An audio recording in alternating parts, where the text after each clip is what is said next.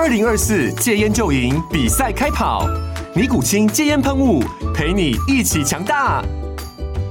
戒烟不容易，单靠意志力戒烟的人，时常无法克服戒断症状而失败。尼古清戒烟喷雾将是你的神队友，简单一喷，药品急速释放，立即缓解七大戒断症状，不限场合提高戒烟成功率。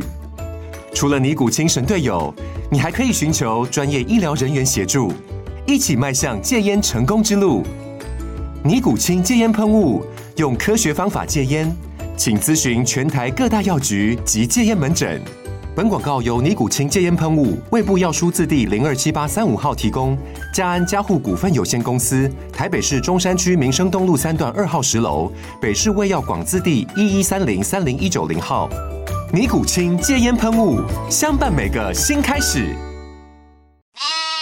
各位大家好，欢迎大家收听《投资领头羊》，我是碧如。不知道大家有没有听过聊天机器人软体 Chat GPT？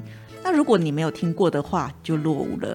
最近人工智慧的软体，可是因为有太多的老师跟教授们，他们明言禁止学生用来做报告或者是考试。而因此声名大噪。前一段时间，国外市场一些相关的社会股也因为这个题材相当的热闹。我们说到人工智慧 AI，这几年 AI 这件事情已经逐渐脱离了一些大家无法理解冷僻的印象。目前大家常用的像是 Siri 啊、Google 或者是小爱同学这些语音服务。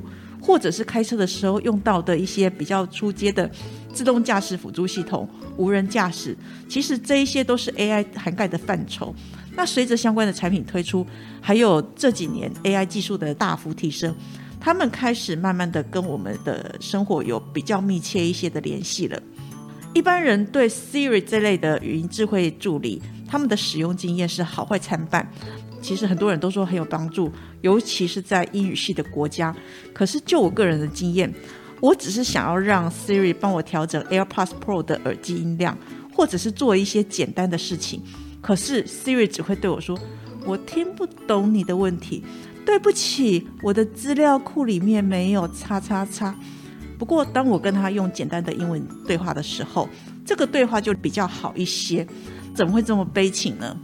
其实，在这个地方，我举两个例子来给大家比较一下好了。第一个例子是木村豆桃斋好不快乐？请问木村豆桃斋到底快不快乐呢？第二个例子，当玄彬对一真说：“哎呀，你看看子瑜的照片，他真的很辣，我快要流口水了。”一真就回答说：“看你的大头啦！”从玄彬跟一真的谈话当中，我们可以得到什么结论呢？答案一：一真不喜欢吃辣。答案二：玄彬的头很大，一真好喜欢。答案三：一真是脑科医师。答案四：一真在吃醋。答案五：玄彬喜欢吃辣。答案六：玄彬已经流出口水。当然，这里面的答案大家应该自己心里有数，那我就不再多说。不过，从以上的例子，大家应该会有感觉了。如果从 AI 这边去做一个判断的动作的话，它可能就会从这样的一个逻辑去看。对于机器来讲，或者是对于外国人来讲，要充分理解中文的难度其实相当的高，因为中文的文法结构是相当的松散，那使用起来对我们来讲是很随性、很自由的。但是英文的文法它的结构就比较严谨一些，所以 AI 在学习英文的速度相对会比较快。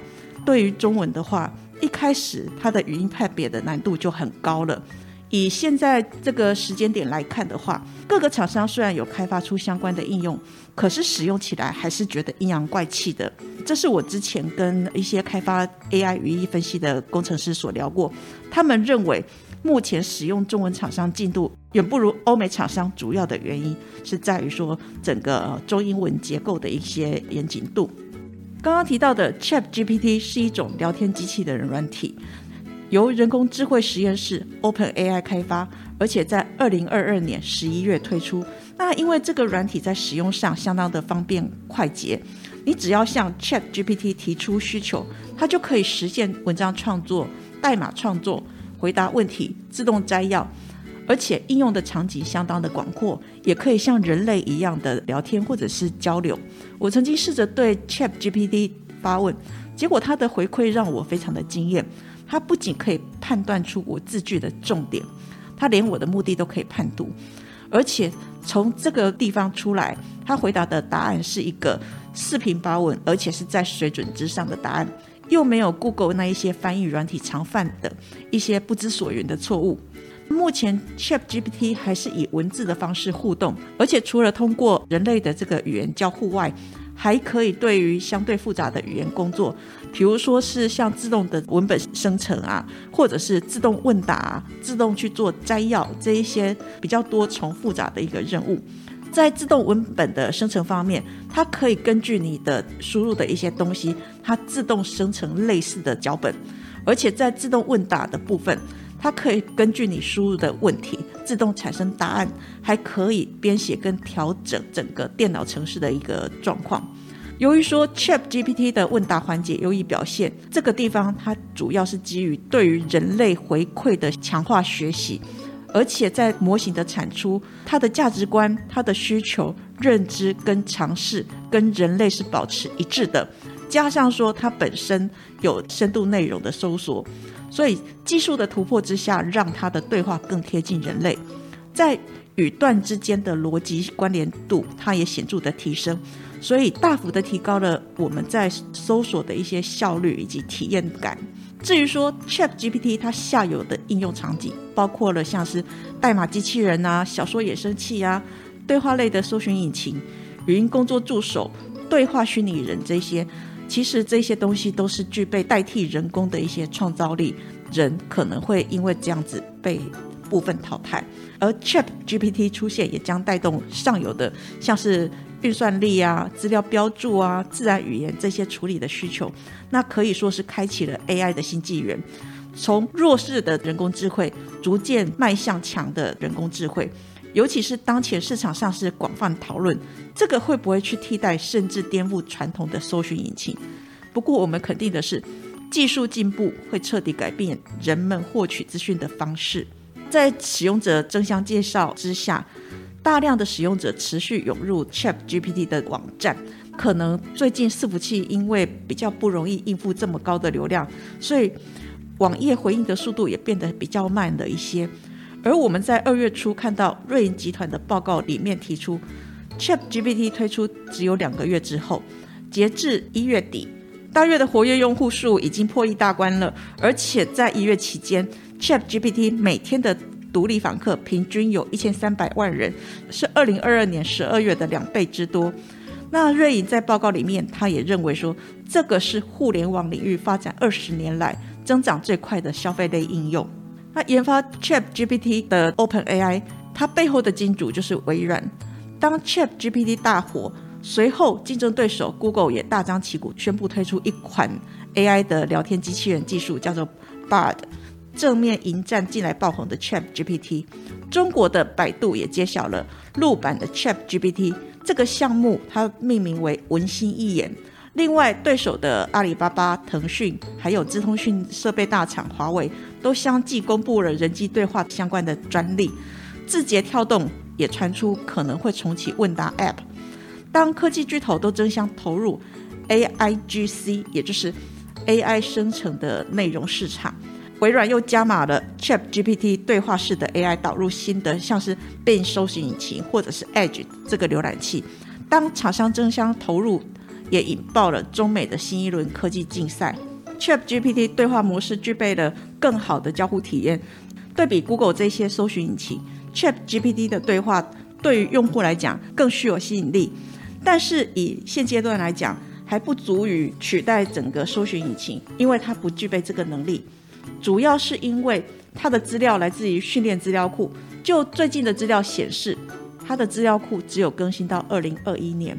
可用的资讯其实相对的有限，而且经过这么一段的时间落差，真实性也无法获得保障。目前 Chat GPT 采用的是免费的模式，根据 OpenAI 透露说，每一次聊天的成本大概是几个美分，因此未来公司应该会在持续优化成本的这个同时，也会考虑通过收费来获利。由于说在使用者的体验是相当的好，而且活跃用户也快速的增加。所以市场估计可能会采用的收费模式包括像是订阅制啊、按条收费等。此外，目前市场对于 Chat GPT 的现身，已经逐渐形成了很多的共识，还有预期。主要的有三点：第一点是这个将会极大的提升内容的生产力，率先在 AIGC 落地，大模型将会成为 AI 的必胜之地，也是走向通用 AI 的主流路线。而 AI 将会从原本比较弱的人工智慧，迈向强的人工智慧。科技始终来自于人性。这是以前有一家科技厂商的名言。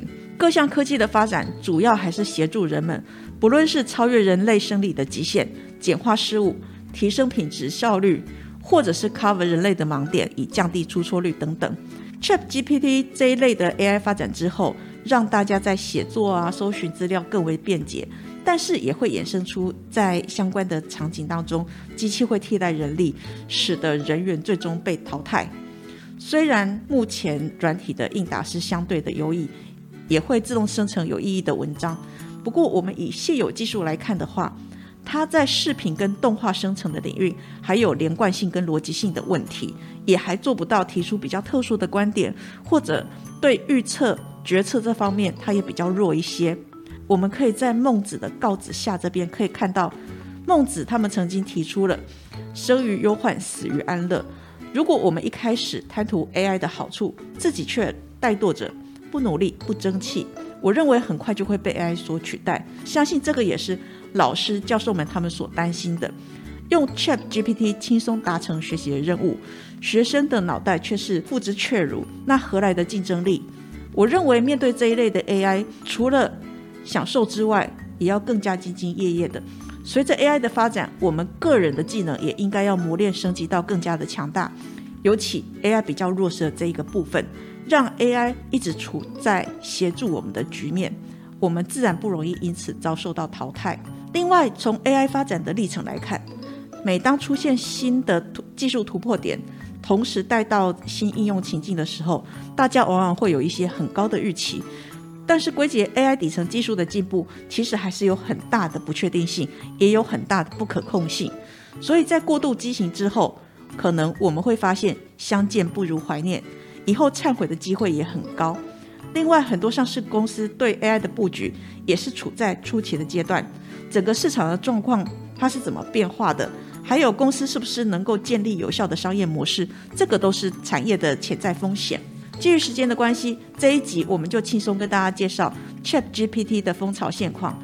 未来我们会找个时间推出续集，那些年被网友带坏的 AI 机器人们，跟大家介绍一下 AI 的运作胜出关键等等。期待大家在一起收听。以上是投资领头羊节目内容，谢谢收听。